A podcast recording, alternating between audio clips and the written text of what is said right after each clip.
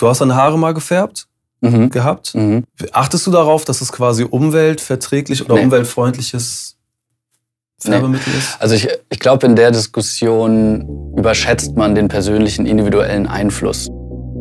Ich habe mir keine großen Ziele gesetzt. Ich muss auch nicht mega Fame werden. Das wäre cool, wenn wir die Schlüsselpositionen besetzen mit diverseren Leuten, mit BIPOC, mit Frauen, mit Menschen, die sonst nicht äh, genug Gehör gefunden hatten. Dann ändert sich auch, glaube ich, das System, in dem wir leben, schneller. Ey, war ein krasses Gespräch, ey. Sehr gut. Gute Fragen. Krass. Willkommen zum Sounds of Podcast mit mir, Nisse. Mein heutiger Gast ist der Künstler Mowgli. Wir sprachen über seine Anfänge in der Musik, seine erste Band, die ihn selbst nach deren Auflösung bis nach Indien eine gewisse Bekanntheit verschaffte, seine Liebe zur Natur und die Stadtflucht, um in einsamer Atmosphäre neue Musik zu erschaffen. Das größte Thema ist aber ganz klar die Klimasituation und der Naturschutz. Wir diskutieren, warum es okay ist, sich zum einen die Haare zu färben und um die halbe Welt zu fliegen und gleichzeitig eine Änderung der Konsumgesellschaft zu fordern. Ich wünsche viel Spaß mit dieser Folge des Sounds of Podcast. Mein heutiger Gast hat, wie ich selber festgestellt habe, ungefähr drei Nullen zu wenig, was seine ganzen Follower angeht, denn er ist ein absoluter Geheimtipp.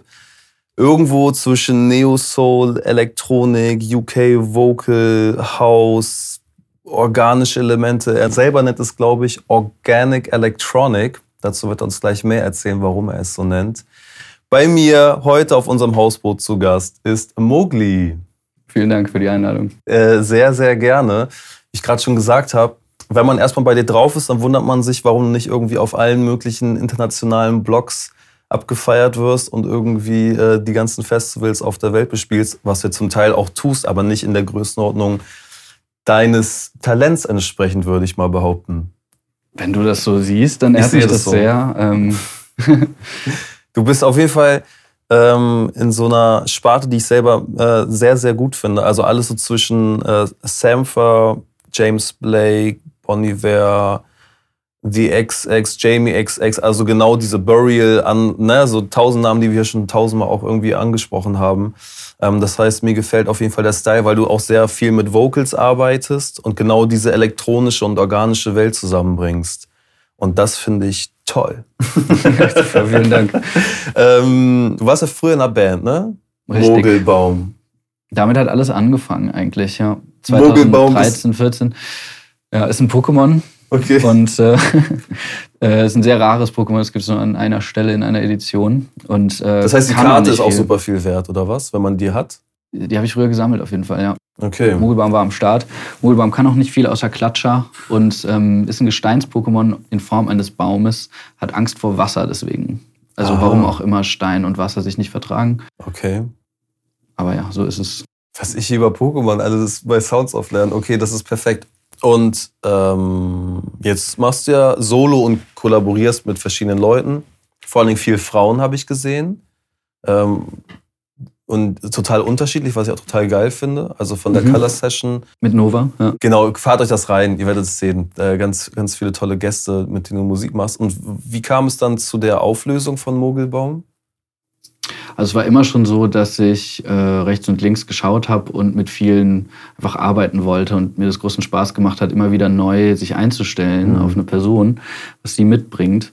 Und waren aber im Anfang des Studiums quasi dieser Freundeskreis einfach. Also es waren meine Mhm. besten Freunde. Tonio war auch dabei mit der Geige. Wir hatten Saxophon, Samplepad, Drums und Franzi, eine wunderbare Sängerin am Gesang. Fünf Leute waren es dann? Genau. Okay. Es waren fünf Leute. Ich habe Synthi gespielt, Mhm. habe so ein bisschen Backing gesungen und habe halt die Produktion gemacht. Und äh, sind mit Mogelbaum auch ein bisschen rumgekommen. So haben wir auf dem Dockville gespielt. Wir hatten so unseren Peak, glaube ich, 2016. Äh, Reeperbahn Festival, waren ein paar Shows dabei. Waren in Bulgarien, waren in Indien auf einem Festival. Also es war eine super Zeit. Und dann hat sich irgendwann Ende 2018 war es, glaube ich, so rausgestellt, dass die anderen auch gern ihren, ihr Studium äh, weiterführen wollen und machen so soziale Arbeit oder äh, Kamera mehr. Zum Beispiel der Saxophonist ist jetzt Kameramann. Und alle hatten quasi noch andere Leidenschaft außer der Musik und ich wusste aber, dass ich damit mein Leben bestreiten will irgendwie. Okay, und ähm, dieses Studium, also war das für dich schon, ab wann war denn für dich klar, dass du Musik als Beruf oder als, als die eine Sache in deinem Leben haben möchtest? Wie alt warst du da? Mhm. Also, dass ich mir das so vorgenommen habe, da gab es wahrscheinlich keinen Moment. Ich habe immer Musik gemacht. Meine Mutter ist Mandolinenlehrerin mhm. und arbeitet an der Musikschule in Düsseldorf. Und deswegen hatte ich da immer einen guten Zugang. Also habe äh, Klavierunterricht ab sechs Jahren, dann kam Jazzklavier mit zwölf dazu. Ich hatte mal Gitarrenunterricht, Oboe, Schlagzeug, Gesang, Operngesang, tatsächlich klassischen Gesang, einfach um die Stimme so ein bisschen zu trainieren.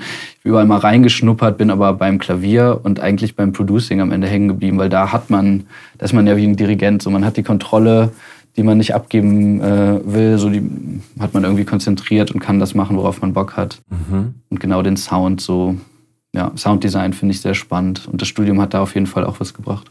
Geil. Verfolgen deine Eltern, was du machst? Die kriegen das so ein bisschen mit, auf jeden Fall. Ich glaube, ähm, für meine Mutter, die eher so barock geprägt ist und halt auch Früherziehung macht, also viel Kinderlieder hört, ist wahrscheinlich das, was ich mache, alles unter 50 Hertz irgendwie ähm, okay. bisschen low. Aber ich glaube, sie mögen es, ja. Okay, geil. Aber waren die dann auch bei Auftritten von dir mal? Ja, die kommen schon manchmal mit. Ich fand es sehr cool. Meine Oma war mal im Zack in Düsseldorf. Ah. Bei einem der letzten Mogelbaum-Konzerte damals. Ähm, das war cool. Ah, Ausverkauft geil. und sie stand mit einem, mit einem kleinen Extrastuhl quasi in der ersten Reihe und hat es gelauscht. Ah, das ist schön. Ja, ich glaube, man macht was richtig, wenn die Eltern und die Großeltern nicht ganz verstehen, was man für Mucke macht. Gab es denn irgendwo mal den Moment, wo, wo du das Gefühl hattest, die hätten sich mehr gewünscht, dass du doch in diese klassischere Richtung gehst, weil du dann ja mit den klassischeren Instrumenten vielleicht angefangen hast als Kind? Ähm, sie haben mir da eigentlich die Freiheit immer komplett gelassen. Mhm. Und es war auch eigentlich nie so eine absehbare Karriere, dass ich jetzt wirklich Instrumentalist werde. Dafür habe ich viel zu wenig geübt und mhm. hatte auch nicht die Ambition, ähm, Stücke zu interpretieren von längst Anderen. verstorbenen Komponisten ja, okay. beispielsweise. Und fand es eigentlich immer viel spannender beim Üben dann auch äh, kleinen Fehler gemacht und dann, hm, das klingt ja vielleicht ganz gut, und dann ein eigenes Stück draus zu machen. Und mein Vater hatte die, hat äh, sehr gut visioniert, indem er mir so ein kleines Acht-Band-Recording ähm, Workstation gekauft hat damals. Und da konnte ich dann quasi acht Spuren nur nacheinander aufnehmen. Habe dann so Hörspiele gemacht äh, mit mhm. Freunden, äh, auch irgendwie äh, Geschichten geschrieben. McFord beispielsweise, so ein Kriminalinspektor. Also so die, die ersten Sachen waren eigentlich sehr experimentell. Mhm. Und äh, habe dann mit 14 war ich so ein bisschen im Hip-Hop und habe sehr viel Cool Savage, also Semi Deluxe sehr viel gehört und bin dann über quasi so Indie-Rock kam ja dann. Ne? Mhm. Ich weiß nicht, ob du die Phase auch noch so mitgemacht hast, Death Punk und Boys Noise, so ja. die Adbanger Records-Zeit. Ja. Ja. Und fand dieses rührige, starke, elektronische. Justice und so. Ultra krass, mhm. Justice, genau. Ähm, also mit Subwoofer und das hat mich sehr, sehr beeindruckt. Nochmal auf eine andere Art als der Hip-Hop. Mhm. Und ja, habe mir dann, glaube ich, aus, aus beiden Stilen so ein bisschen das genommen, was ich mag.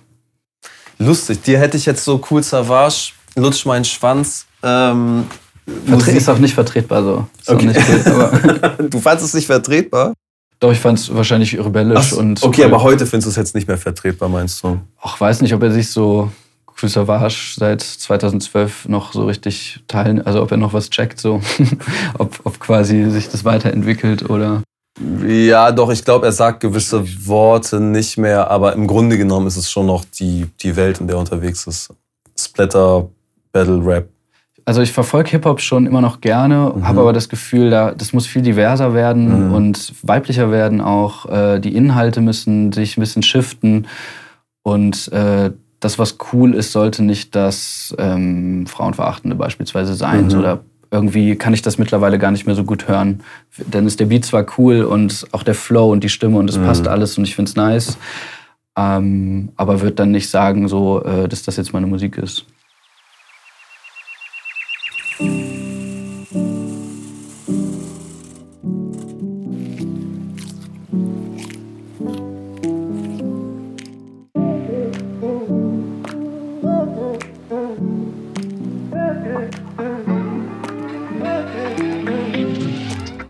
Gibt es so einen Song, den du richtig gut findest, aber auch gleichzeitig inzwischen mit deinem jetzigen State of, of Mind, ähm, von dem du sagst, ah fuck, ist so ein gutes Lied, aber es ist so ein scheiß Song eigentlich.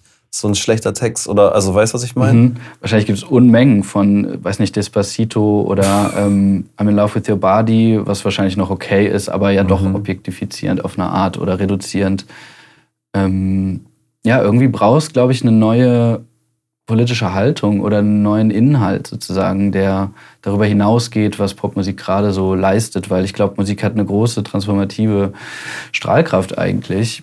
Und man könnte über so vieles schreiben, was mhm. gerade so wichtig ist, was so viele Menschen beschäftigt. Und äh, da warte ich ehrlich gesagt noch ein bisschen drauf. Was sind dann deine Themen hauptsächlich?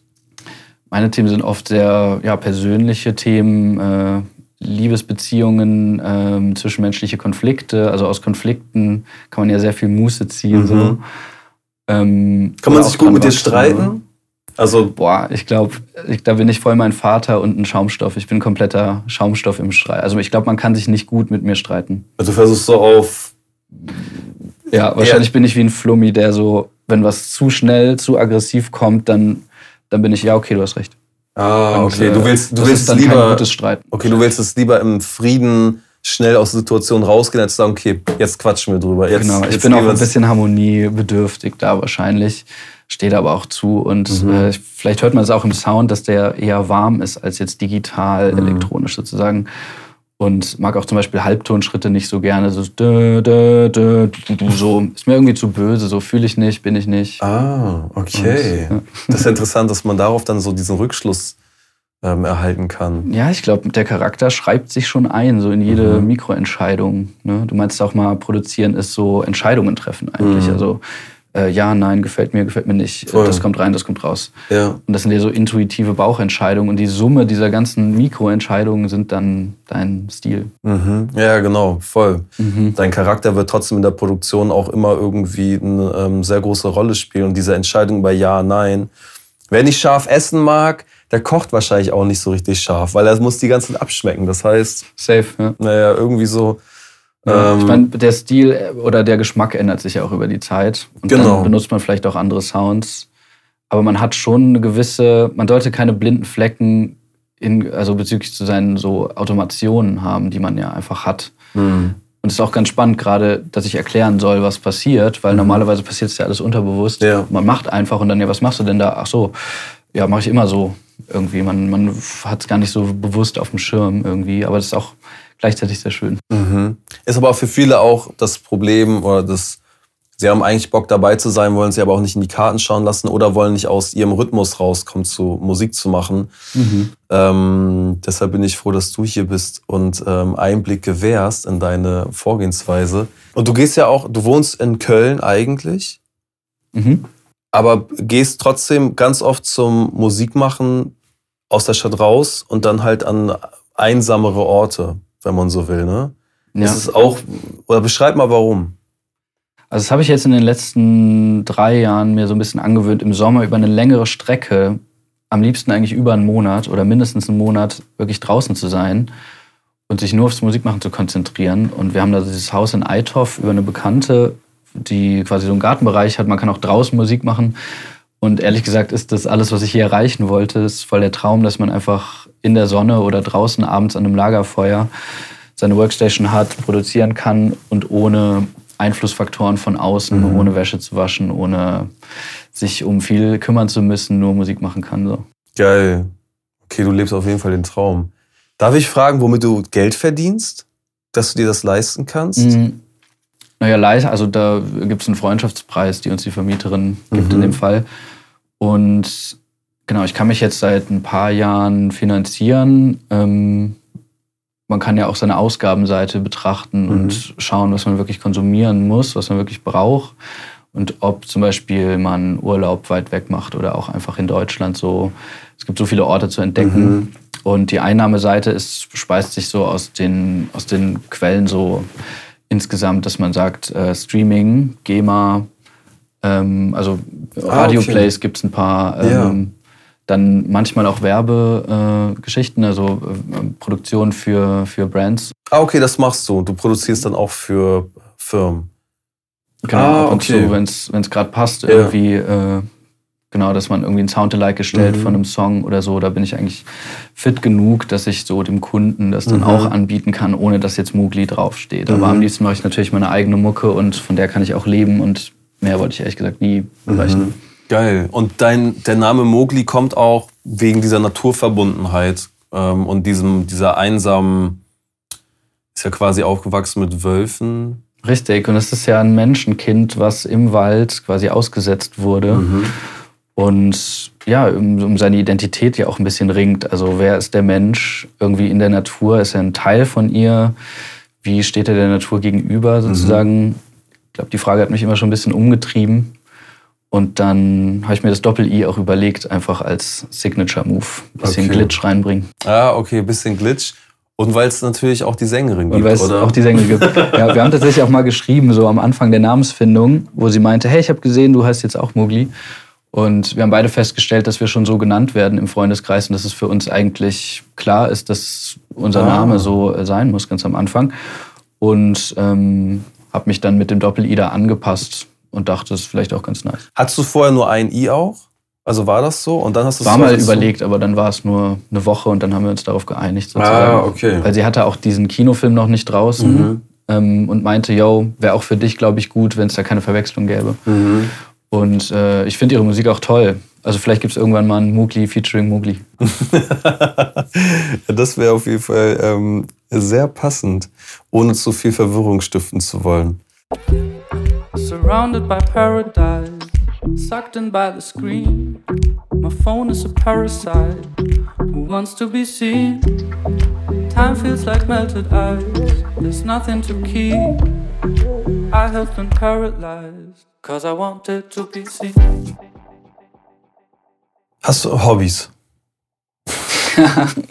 ich liebe das. Das ist so eine Frage, ne, die einen so richtig entwaffnet. Ähm, ich habe Interessen, würde ich sagen. Sag, okay, sag mal. Also ich schaue gerne Dokus an über Themen, die mich interessieren. Die da wären? Die da wären, auch ich glaube, äh, Arte-Themenabende sind oft mhm. sehr aufschlussreich so. Ja, klingt jetzt so voll snobby, ne? Aber ähm, so ein bisschen das Weltgeschehen verfolgen, finde ich irgendwie wichtig und irgendwie gut, so für mein Verständnis, so was abgeht. Und ähm, ja, Hobbys, ich glaube, ich kann nicht so gut wie Musik machen. Mhm. Und hatte auch nie wirklich einen Plan B. Mhm. Also ich habe nie irgendwie was in der Hinterhand gehabt, was man noch machen könnte. Und äh, hat mal so ein Schülerpraktikum äh, in einem Logistikunternehmen, was mein Vater mir besorgt hat. Und es war so ein Bürojob. Und ich wusste da zumindest an dem Zeitpunkt, dass ich das auf jeden Fall nicht wollte. Und so dieses Selbstständigkeitsding, dass man freiberuflich ist, ähm, mit den ganzen Risiken, aber auch mit den Freiheiten, das genieße ich eigentlich sehr. Aber hast du irgendwie, vorhin haben wir über Pokémon geredet, da kommt man ja jetzt auch nicht irgendwie per Zufall auf so einen Namen wie Mogelbaum.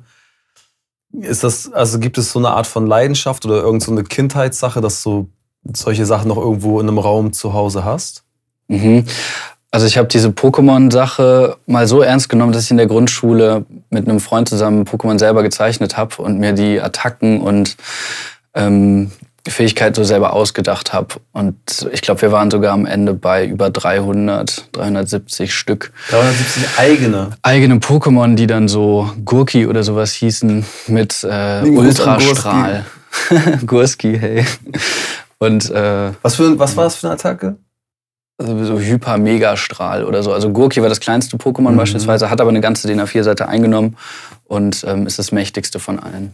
Ich habe null Ahnung, wirklich. Ich bin mit den Kickers aufgewachsen. Kennst du die Kickers? Ah ja, das ist so vielleicht Generation davor, ne? Ja, genau. Auch so, ähm, ich will jetzt keinen Scheiß erzählen, aber japanische Zeichentrickserie mhm. ähm, über ja, so eine Fußballmannschaft.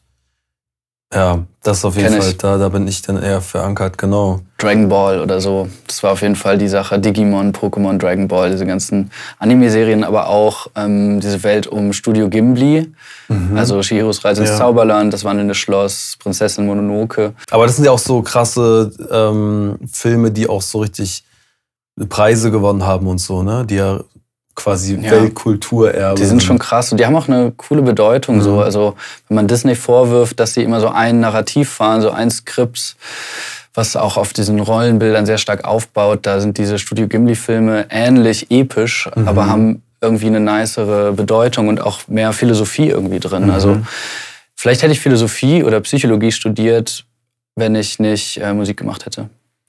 Hast du ein Lieblingsbuch? Oder eins, was du mir empfehlen würdest? Mm, boah, also was ich gerade gerne empfehle, ist allerdings ein Sachbuch von mhm. Rutger Bregmann, äh, Im Grunde gut. Im Grunde gut, ja, habe ich auch. Hast du es gelesen? Ja, ich bin bei drei Viertel und im Grunde gut erzählt sowas wie ähm, der Herr der Fliegen, man setzt auf eine Insel irgendwie acht Kinder und die bringen sich alle gegenseitig um, ähm, weil der Mensch einfach vom Grund auf böse sein soll. Das ist halt mit sehr, sehr vielen spannenden ähm, wissenschaftlichen Experimenten und Tatsachen widerlegt wird, dass der Mensch im Grunde gut ist. Ja, und dass auch äh, wissenschaftliche Tatsachen, die wir glauben, dass sie so sind, dass man die halt auch anders lesen kann. Also mhm. er sagt nicht, das ist nicht passiert. Die Kriege sind natürlich auch passiert, aber vielleicht sich einfach vorzustellen, wie ist eine Situation im Krieg eigentlich wirklich? Wenn Soldaten im Graben sind, töten die eigentlich aus Hass oder aus Menschenverachtung? Mhm. Wahrscheinlich nicht, sondern sie sind auch ängstlich, sie sind auch zögerlich. Sie sind auch, ähm, sie wollen auch was Gutes bewirken, indem sie ihre Kameraden beispielsweise beschützen. Also, mhm. dass er einfach diese Sichtweise umdreht und halt auf den Schluss kommt, so der Mensch ist vielleicht auch im Grunde gut, im Grunde auf Kooperation aus. Und wenn wir das quasi jetzt in die Neuzeit übertragen, dann braucht es vielleicht auch so ein neues Menschenbild, um so große globale Herausforderungen wie Klimawandel und gesellschaftliche Unterschiede, um denen zu begegnen mhm. und um da so ein bisschen Drive reinzukriegen. So. Gutes Stichwort Klimawandel. Weil du dich da ja auch, wie man auf deinem Instagram-Kanal und bei Twitter und so, wie ich gesehen habe, damit stark auseinandersetzt bzw. dafür einsetzt. Man aber ja schon sagen kann, dass du da irgendwie auch eine, also aktiv bist. Und glaube ich auch zu dem, wie heißt das, was letztens war? Oder was jetzt das ist? Climate Change Day? Nee. Ja, also ein Climate Strike, einfach der ja. Global Climate Strike. Ne? Bist du öfter bei solchen Sachen? Ähm, vermehrt jetzt irgendwie in letzter Zeit. Also auch dadurch, dass man jetzt so auf, auf sich zurückgeworfen ist, auf seine eigenen vier Wände, bin ich mhm. irgendwie noch mehr ins Grübeln gekommen und gedacht, also ich hatte so eine diffuse, diffusen Antrieb, irgendwas verändern zu wollen oder irgendwas Gutes machen zu wollen und auch gleichzeitig so eine gewisse Ohnmacht oder Frustration, mhm. dass dieses Thema ja auch schon jetzt gar nicht neu ist und ich habe das auch nicht erfunden, sondern es ist seit den 70ern eigentlich ein großes Topic und damit hängen sehr viele andere Entwicklungen zusammen, die es sich lohnt, glaube ich, anzugehen. Und äh, ja, also ich tue da, was ich kann sozusagen, mhm. ähm, nutze vielleicht einfach die Kanäle. Ich glaube, wenn das jeder für sich ein bisschen macht, ist schon was, äh, ist schon was bewegt. So. Aber bei dir ist es schon relativ viel, ne? Da überlege ich jetzt, ist es dann, dass die, die Leute, die wegen deiner Musik vielleicht einfach bei dir sind auf der Seite, dass du merkst, dass dann Leute darauf reagieren und sagen so, ey, okay, ist ja ganz nett und mal einmal alle zwei Monate mal so, gib mal ruhig einen Kommentar oder einen Hinweis, wie wir die Erde retten können, aber es ist echt ein bisschen viel gerade geworden. Gibt es sowas? Hm, habe ich jetzt persönlich noch nicht erlebt.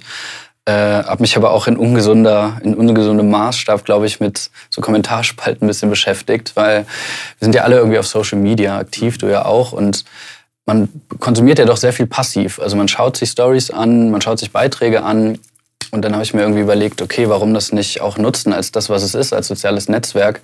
Einfach kurz Danke sagen, kurz Feedback geben. Cool, dass du da bist. Cool, dass du deine Meinung äußerst. Finde ich richtig. Und davon gibt es, glaube ich, zu wenig. So eine Armee mhm. der, des guten Willens. Mhm. Armee des guten Willens. das musst du jetzt noch mal ein bisschen näher beschreiben. Was meinst du? Mm, also ich habe mal gelesen in irgendeinem Artikel, dass äh, auf fünf äh, positive Kommentare ein negativer kommt in der Wahrnehmung desjenigen, mhm. der es verfasst und schreibt und Response dafür kriegt. Also du brauchst quasi fünfmal Lob, um eine Kritik oder eine Beleidigung auszugleichen, so in der Wahrnehmung. Deswegen brauchst du eigentlich viel mehr Leute, die positive Trolle sind, mhm. in dem mhm. Sinne. Und es macht auch ein bisschen Spaß. Ach, du gehst selber aktiv auf Seiten auch von anderen Leuten und schreibst einfach so gute Tat des Tages mäßig einfach auch irgendwie mal, ey, voll cool. Ja, es, also es interessiert mich auch. Keine Ahnung, ich war jetzt auf der Seite von Luisa Neubauer zum Beispiel, mhm. der Klimaaktivistin in Deutschland, und ähm, habe einfach in ihren Kommentarspalten ein paar Leuten geschrieben, so Langstrecken Luisa, so dein Argument macht eigentlich keinen Sinn. Also sie ist eine Aktivistin und mhm. es ist mhm. egal, ob sie ab und zu fliegt oder nicht. Das sind nicht die Probleme, mit denen wir uns aufhalten sollten, weil es was Systemisches ist. Und ähm, genau, dass man das einfach ein bisschen mitnimmt.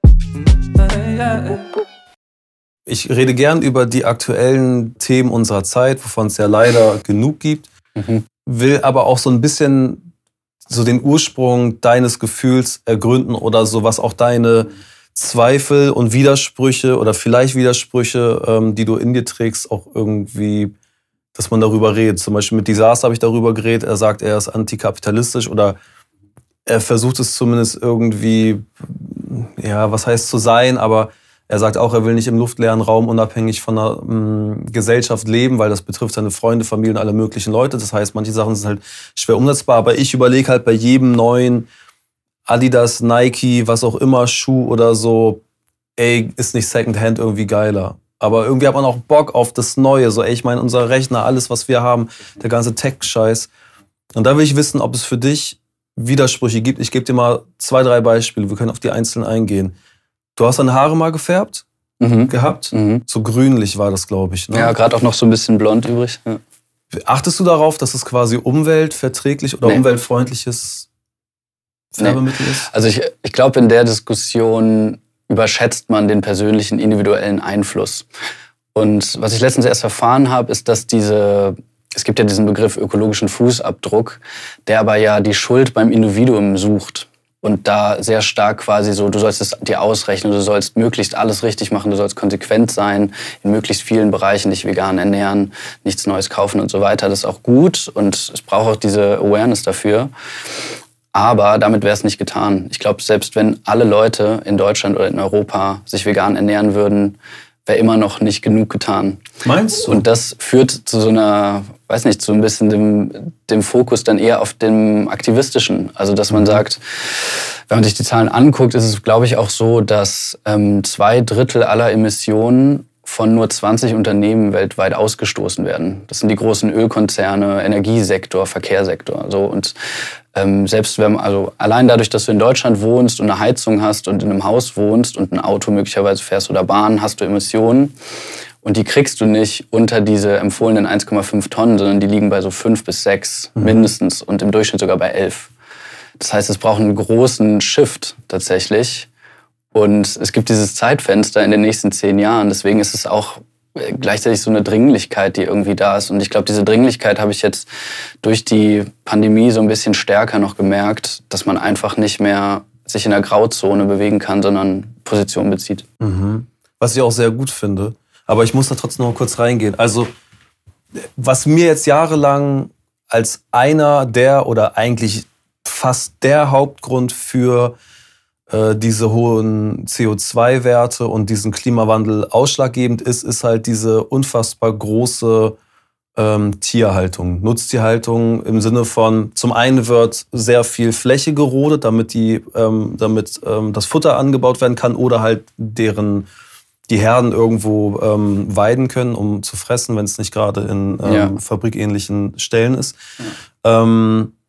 Der Ausstoß von halt irgendwelchen Körpergasen dieser Kühe und Rinder ähm, und Tiere dazu beiträgt, plus der Transport, plus wie viel, ähm, wie viel Wasser wird verbraucht, um ein Kilo äh, Fleisch zu säubern oder eine Herstellung ähm, zu dem zu machen, dass es im Supermarkt landet. Mhm. Wenn du sagst, dass dieser vegane oder ein veganer Lebensstil von mir aus von einem ganzen Kontinent kaum dazu beiträgt, dass sich was ändert, das kann ich mir nicht vorstellen. Das musst du mir jetzt, da brauche ich jetzt Fakten. Das ist, weil ich habe jahrelang auch von Greenpeace ich glaub, und überall dir, von was anderem Ich glaube, das ist schon richtig, was du sagst. Ich würde auch nicht okay. sagen, dass das keinen Unterschied macht. Es macht einen Riesenunterschied, wenn Einzelne sich entscheiden, pionierhaft da ähm, voranzugehen und wenn möglichst viele mitmachen, ist natürlich super. Nur ähm, ich finde, man sollte quasi den Fokus nicht auf die Verbraucherseite, auf die Konsumentenseite legen und sagen, ähm, beispielsweise eine in Altersarmut lebende Oma mhm. soll sich dieses Schnitzel jetzt nicht mehr kaufen im Lidl.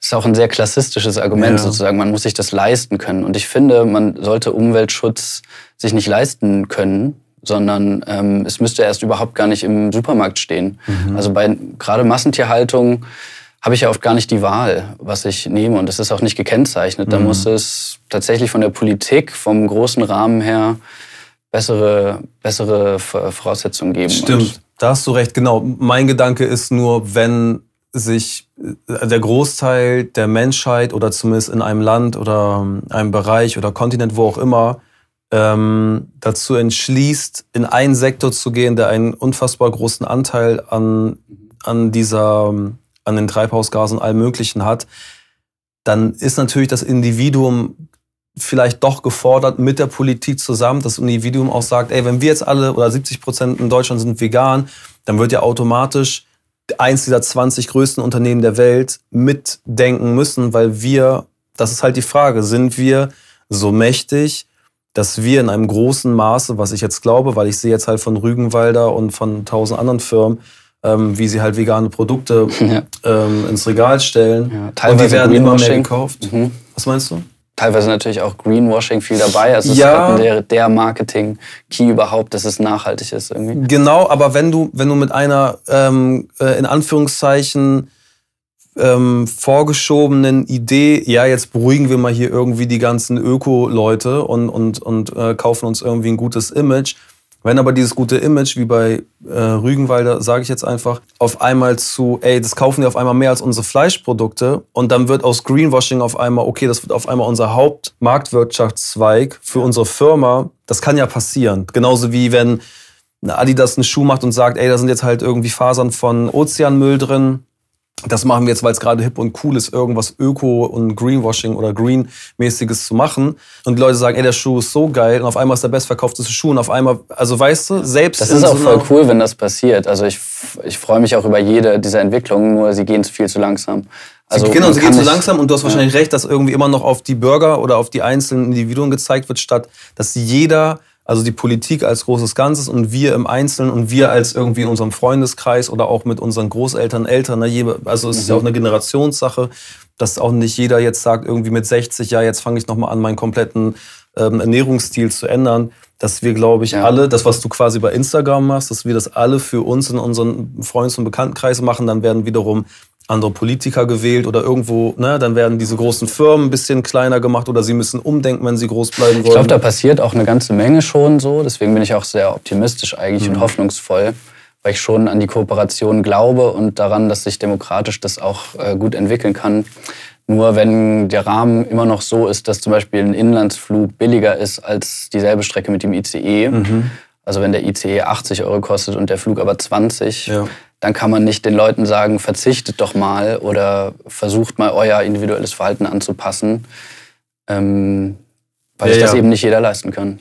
Voll. Aber dazu kriegst du keine, also du, du hast die Haare gefärbt, weil ich kenne ja Instagram und YouTube und vor allem Twitter und so kenne ich ja zumindest entweder selber oder von Freunden, die da aktiv sind. Da hast du keinen Spruch bekommen von wegen, ähm, hier die Haare oder was auch immer, ne? Oder du fährst jetzt irgendwie von Gig zu Gig und das ist bestimmt auch nicht immer so grün, wie du irgendwie gern hättest, wie der Planet irgendwie sein soll oder wie alle anderen sich im besten Fall verhalten sollen. Da bekommst du keine Reaktion drauf, trotzdem. Doch, ich glaube, das ist, äh, also habe ich auch schon mal bekommen, so, ja, der Künstler hat jetzt zu viel Zeit, sich zu, sich zu äh, äußern. Und dann sage ich, ja, das stimmt. Also okay. ich, ich habe gerade zu viel Zeit, mich damit so auseinanderzusetzen, aber es ist auch einfach wichtig. Und ähm, ich, ich fühle dieses Doppelmoral-Argument einfach nicht. Okay, das heißt, du fühlst auch in dir drin keinen Widerspruch. Also nach Indien fliegen und dann trotzdem drei Tage später auf Instagram sagen, ey Leute, wir müssen echt jetzt mal an den Planeten denken. Da hast du keinen... Doch, es ist ambivalent, auf jeden Fall. Und äh, es ist nur, glaube ich, falsch, quasi diese hohe Messlatte an moralischem Anspruch an eine Person zu legen und zu sagen, du musst es aber richtig machen. Wenn Luisa Neubauer fliegt oder Greta Thunberg fliegen würde, sie ist ja immerhin mit dem Segelschiff nach Amerika und nicht mit dem Flugzeug, könnte sie aber auch machen und es wäre trotzdem inhaltlich richtig, was sie sagt. Voll. Und es ist halt sehr leicht, sozusagen denjenigen, der die Message bringt, die richtig ist, zu blamen und sagen, dadurch, dass du dich nicht so verhältst, ist auch all das, was du sagst, nichtig ist halt immer die beste Ausrede für Leute, die sagen so, ja, wenn du's, wenn du's wirklich so vorlebst, wie du's gern von uns hättest, dann könnte ich ja überlegen mitzumachen. Aber du bist letztens ins Flugzeug gestiegen, also sehe ich jetzt schon, dass irgendwie dein Wunsch an mich hat schon gar keine Grundlage mehr, weil ja. du hast dich selbst verraten. Und, Voll. und dieser Diskussionsvibe hält ja auch, glaube ich, viele davon ab, ähm, sich zu dem Thema überhaupt zu äußern, mhm. weil sie eben denken, sie müssten erst vegan leben, sie müssten erst äh, ihren eigenen Fußabdruck kleiner halten, um sich da überhaupt zu äußern zu dürfen. Mhm. Und ich glaube, jeder darf sich dazu äußern und das einfordern auch, ähm, dass überhaupt der Rahmen da ist, sich besser verhalten zu können. Ja, ja ist sehr komplex schon. so ja, und auch realpolitisch und es interessiert mich natürlich auch nicht alles, aber mhm. ich glaube, wenn wir schon die Positionen ein bisschen der Leute verändern können, ist ja so super Wahljahr dieses Jahr 2021, mhm. passiert ja mega viel. Ähm, das wäre cool, wenn wir die Schlüsselpositionen besetzen mit diverseren Leuten, mit BIPOC, mit Frauen, mit Menschen, die sonst nicht äh, genug Gehör gefunden hatten. Dann ändert sich auch, glaube ich, das System, in dem wir leben, schneller. Time's like a waterfall. Stones are growing slow. They have been here before, a long time ago. I need something to lean on. What about this tree? We need roots to dream on. Hast du so ein Land oder so ein Beispiel, also warst du mal irgendwo, wo du gesagt hast, ey, hier, das hier ist die Zukunft. Also wie sie es hier machen, da habe ich irgendwie, ein, da fühle ich mich mehr wohl mit oder das, also weißt du, was ich meine? Ja, ja. Ähm, ich glaube, man kann sehr viel lernen von Menschen, die ohne Technologie auch ein sehr glückliches Leben führen. In mhm. Bhutan beispielsweise wird ja nicht das Bruttoinlandsprodukt gemessen, sondern das Bruttoglücksempfinden sozusagen. Wo? In Bhutan. Ah, Bhutan, so ein okay. kleines asiatisches yeah, Land, yeah. so Königreich, glaube ich. Yeah. Wahrscheinlich auch nicht alles super so da. So wie Tibet, ist auch gar nicht so weit ja. weg, glaube ich, ne, von Tibet. Genau. Und auch ah, haben vielleicht auch keinen Strom überall oder so. Aber okay. ich glaube, dass, ähm, ja, dass man auch nicht äh, das Klima retten kann, indem man Produkte kauft, sondern indem man keine Produkte kauft. Also einfach ein weniger von allem, die Befreiung vom Überfluss eigentlich. Mhm. Und äh, ja, weil du auch eben nach Buch äh, gefragt hast, so ich habe das gelesen äh, von Nico Pech, der ist äh, Wirtschaftswissenschaftler und hat Postwachstumsökonomie, diesen Begriff geprägt. Also es ist trotzdem noch eine Ökonomie, es ist trotzdem noch Kapitalismus, es ist trotzdem eine soziale Marktwirtschaft, aber eine, die eben nicht die zukünftigen Gewinne, dass die steigen müssen. Es geht nicht um das Wachstum, sondern es geht auch um, um Rückgang von Wachstum und um Industrie zurückbauen. Mhm. Weil wenn man sich das vorstellt, ist es eigentlich gar nicht so schwer zu verstehen. Man muss auch nicht studiert haben, dass wenn weniger Industrie existiert, muss weniger dafür gearbeitet werden. Die Leute verdienen weniger, haben aber mehr Zeit. Mhm. Und mit dieser frei gewordenen Zeit können sie beispielsweise die Sachen instand halten, reparieren, die sie bereits besitzen, oder sich sozial vernetzen und Dinge tauschen und miteinander in Kontakt treten. Und dadurch hätte man direkt zwei Fliegen mit einer Klappe geschlagen, weil dann auch diese Einsamkeit, Isolation, die es auch in unserer westlichen Welt gibt, dadurch ein bisschen entgegengewirkt würde. Mhm. Kannst du dir vorstellen, in so einer Kommune oder so mit Leuten, also sagen wir 20 Leute aus so einem alten Bauernhof zu wohnen? Kann ich mir vorstellen, ja. Also gerade wenn es so um, also jetzt noch ein bisschen weit weg, aber Kinderkriegen geht. Und ich habe mega Bock auf Kinder. Ähm, ist es, glaube ich, cool, wenn man da, wenn das Kind möglichst viel Input kriegt und auch von dem ganzen Dorf sozusagen mhm. erzogen wird, wie es früher vielleicht mal war. Okay, warte, jetzt nächstes Thema. Es ist, total, es ist, ja, es ist einfach spannend und das sind einfach wirklich genau die Themen. Ich rede dann auch okay. mit, einem meiner besten Freunde ne, letztens darüber geredet, Thema Kinder. Mhm. Ähm, und er sagt dann, ey, das ist ja, also wie, wie groß ist auch der CO2-Abdruck dieses Kindes, ne? Also dieses neue Leben in die Welt zu setzen. Die meisten Leute oder viele Leute holen sich dann auch den neuen Kinderwagen und und und sind sehr viele neue Produkte. Natürlich, andere greifen vielleicht auf das von ihrer, äh, von ihren Geschwistern, die schon Kinder hatten oder von Freunden zurück. Mhm. Aber wie viele neue Produkte immer wieder gekauft werden und dann einfach, ja, das, es, crazy, ne? es wächst so schnell raus. Und, also meinen Hund habe ich zum Beispiel auch adoptiert wie viele Kinder eigentlich ja auch dann quasi kein Zuhause haben. Hast du da irgendwie einen Gedanken zu? Also was, wenn du eigene Kinder wirklich mit deiner DNA ähm, dir wünscht, also was, warum ist das so? Warum wünscht man sich, warum weißt wünscht du? man sich das? Ja, das ist so ein Ego-Ding, das ist so ein, ich ja. will mein Eigenfleisch und Blut, ich will vielleicht, mein Gesicht darin. Vielleicht ist das derselbe Grund, warum wir Musik machen, dass man sich ein Stück weit unsterblich machen kann, indem ein Teil von einem weiterlebt. Und das ist halt durch die Genetik, durch den Einfluss sozusagen, wenn ein Kind bei dir aufwächst und deine Gene trägt, nochmal mehr der Fall. So. Okay, das ist eine sehr interessante. Oder? Ja, das ist eine sehr interessante Antwort. Ähm, das kann ich, ja, das habe ich, genau, habe ich auch. Mhm. Wenn ich daran denke, ein Kind und wenn es von mir sein muss, dann glaube ich, geht's auch. Aber ja, es ist schon Ego. Dieses Unsterblichsein und irgendwie, weißt du, dass irgendwas weiterlebt. Ja. Das hat schon was, das ist. Es ist nicht komplett altruistisch oder so, das stimmt.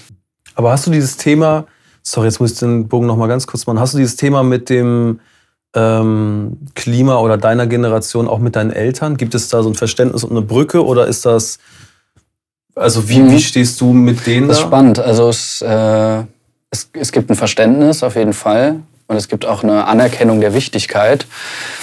Ähm, aber ich glaube, es gibt nicht diesen Handlungsdruck einfach und es gibt auch nicht die Instrumente sozusagen darauf zu reagieren. Also mhm ich glaube, die Generation unserer Eltern und jetzt meine Eltern da speziell irgendwie hervorstechen zu wollen, so lösen halt sehr viel über Konsum. Und für sie ist auch Konsum so eine Art Statussymbol.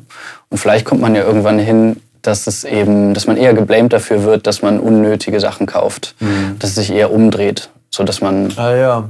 Also, also, genau, früher war das Wirtschaftswunderjahre, da war klar, so wer zwei Mercedes da hat, ja. der hat es irgendwie geschafft. Und jetzt wäre es eher, ey, du hast zwei Mercedes, einer reicht doch auch. Also da ist eher das dann so. Ey, du hast keinen Mercedes, wie cool ist das denn? Wie machst du das? Ja, lass ein Fahrrad. Ach krass, cool. Das wow. ist der geilste Spruch. Ey, du hast keinen Mercedes, wie cool ist das denn? Ja. Und du kannst auch reich sein und trotzdem nicht viel imitieren, so. Wenn du es wenn wirklich willst. Wo siehst du dich in 20 Jahren? In 20 Jahren, boah, wahrscheinlich. Mit 50 ungefähr. Mit äh, einer lieben Frau, zwei Kindern oder drei in einem, ja, vielleicht in einem Haus in der Eifel tatsächlich. Kleines Studio und äh, ich habe Zeit. Ich, hab, ich brauche vielleicht gar nicht viel Geld, aber ich habe so genug, um mir aussuchen zu können, was ich gern mache. Mhm. Und äh, ja, ich glaube, das passt schon. Geil, Mann. Ich Richtig bescheiden so, ne? Aber keine Ahnung, ich glaube, ich habe mir keine großen Ziele gesetzt. Ich muss auch nicht mega Fame werden. So. Ich glaube, viele, die so in den so Anfang 20er oder zwischen 20 und 30 so eine ganz steile Karriere hinlegen, man neidet denen das zwar auf eine Art, irgendwie will man das auch, irgendwie ist das mhm. voll appealing und voll krass, wenn man das sieht, Justin Bieber und so. Und klar ist es cool, wenn Leute deine Musik hören, aber vielleicht ist es auch cooler, du hast einen wirklichen Fan, der wirklich das fühlt, was du machst, so alles, was du mhm. machst und dich krass versteht als äh, Milliarden von Plays, die durch irgendwelche Playlisten kommen oder durch, durch so beiläufige mhm. Hörer. Rocking frogs in the sparkling sun It was here before my gaze begun Now I wanna grow with you It's colorful like a flower I can feel the groove with you Now I wanna grow with you colorful like a flower. I can feel the groove with you. Do you see we got the power? Aber du bist schon Techie auch, ne? Weil wenn ich jetzt deine Live-Sessions sehe von der Musik, man merkt schon, da sind viele Knöpfe, da sind viele Sachen, die irgendwie blinken und so. Mhm. Du hast schon auch ein bisschen Bock auf Technologie, ne? Also ich finde es faszinierend so. Ich finde es mega spannend, auch das zu nutzen, was da ist und was irgendwie neu auf den Markt kommt. So. Mhm. Die, die so auf ein bisschen am Zahn der Zeit zu sein, finde ich mega wichtig. Äh, würde aber jetzt auch nicht sagen, dass ich irgendwie technikblind bin oder so. Ich glaube nicht, dass unser Heil sozusagen in der Technik liegt. Mhm. Weil die Vorstellung gibt es, glaube ich, auch mega oft, dass man einfach sagt, ja, das erfinden die Leute schon, das mit dem Wasserstoff. Aber so, das ist dann ja auch oft ein Grund, warum man in dem Moment jetzt nicht handeln müsste. Ja. Okay, ja, okay, und dann sich darauf ausruht, das macht schon irgendwas. Und da gibt es auch diesen Rebound-Effekt, glaube ich, voll oft, wenn sowas wie die E-Mail zum Beispiel, wir verschicken ja gerade mehr Briefe als früher. Zwar ist der einzelne Brief schneller da, aber dadurch, dass er so schnell da ist, schreiben wir viel mehr Briefe. Mhm. Elektronische Briefe halt. Ja, ja, ja. Und das heißt, es ist so eine Falle eigentlich, so eine Effektivitätsfalle. So all das, was quasi durch Wettbewerb, durch Kapitalismus viel effektiver wird. Neue Innovationen führen ja auch dazu, dass die frei gewordene Zeit eben nicht in Freizeit fließt und die Leute sich einen faulen Lenz machen, sondern noch mehr arbeiten müssen. Mhm. Weißt du, was deine Screentime ist ungefähr auf dem Handy? Oder auf dem Rechner und so? Also wie, wie, wie lang am Tag guckst du von deinen wachen Stunden ungefähr mhm. in Bildschirme? Also mindestens eine Stunde. Mhm. Und wenn es hochkommt, vielleicht auch bis zu drei oder so. Mhm. Je nachdem, wie ähm, wie man sich gerade fühlt. So. Und wahrscheinlich in Phasen, in denen es einem schlechter geht, hat man eine höhere Bildschirmzeit. Also das sehe ich auch noch als, als so Zukunftsherausforderung ein bisschen, dass man diese, dass man das Design mhm. doch äh, da ethischer macht sozusagen. Also ich finde es zum Beispiel echt schwierig, dass man bestimmte Notifications nicht ausstellen kann dass dir so Folge jetzt dem und dem, das ist dann eine Notification wert und dein Gehirn ballert halt die ganze Zeit ähm, Endorphine und Belohnungs, im Belohnungssystem. ähm, und hält dich quasi noch längere Zeit dort, damit du dann noch mehr Werbung konsumierst und die mhm. Unternehmen mehr Geld verdienen. Da müsste es auch andere Modelle geben, zum Beispiel ein Abo oder sowas, dass, dass ich mich freikaufen kann mhm. von Werbung. Ah ja, das wäre schon gut. So, ja. dann bräuchte man nämlich diesen ganzen undurchsichtigen Algorithmus-Scheiß nicht.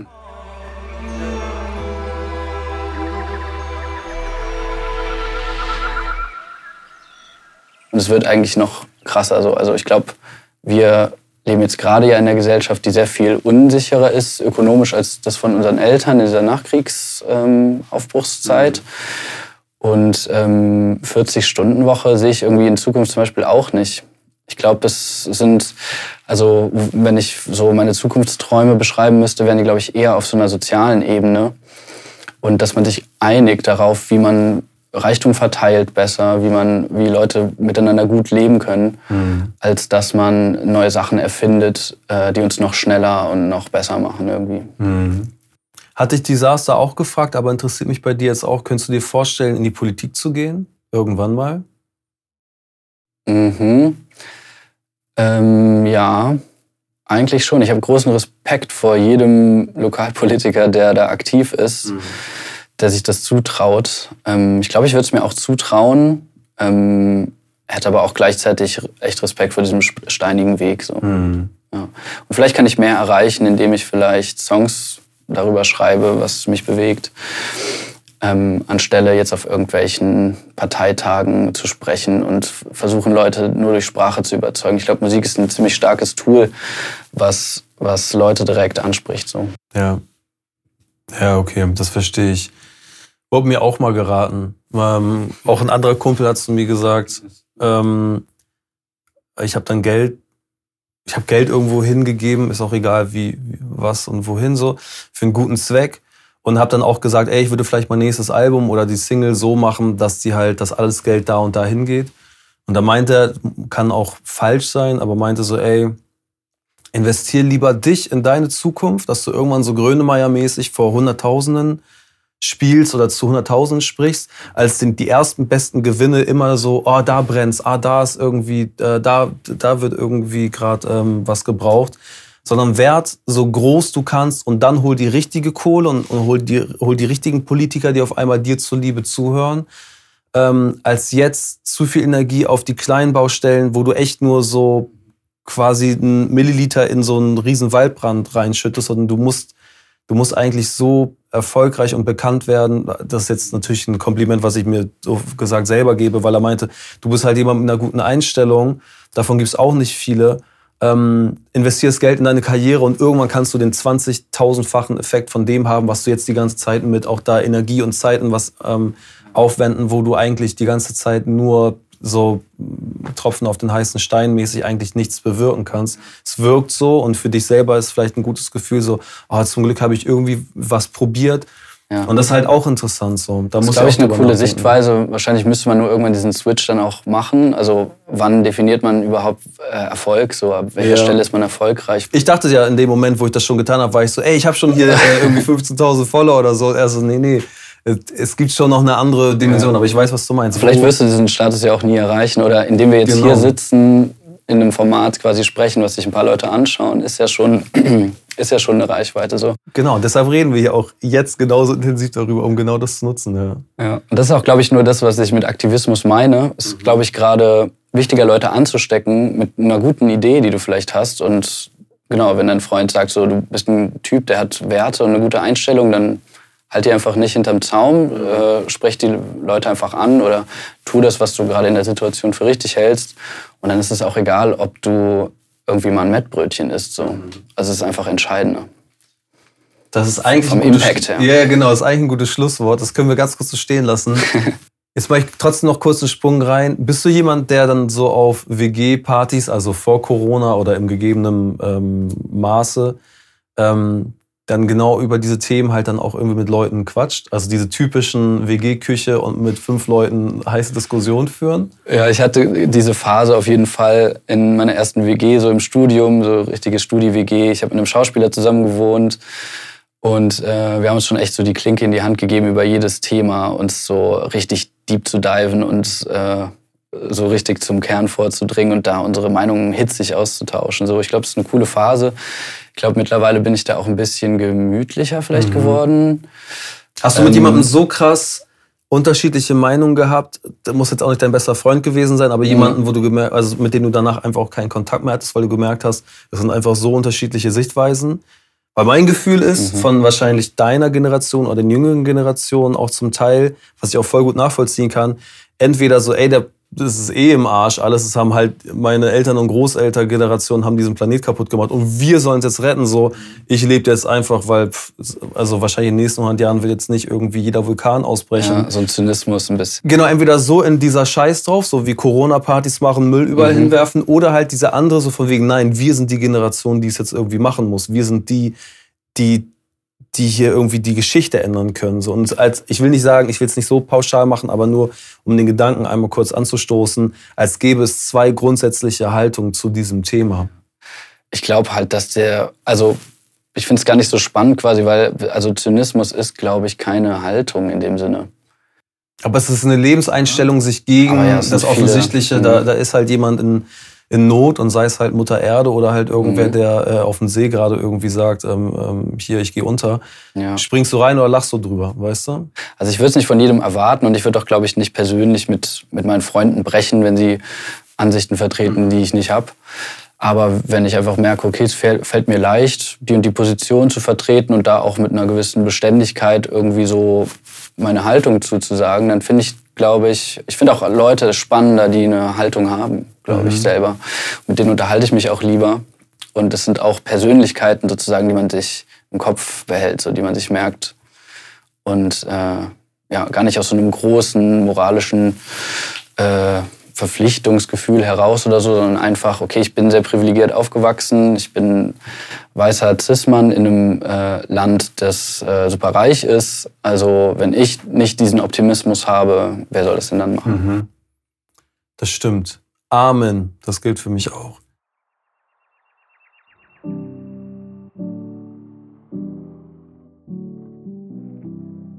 Das war die Sounds of Folge mit Mowgli. Ich hoffe, ihr hattet Spaß, uns zuzuhören und konntet euch zumindest gedanklich bei ein paar der Themen einbringen.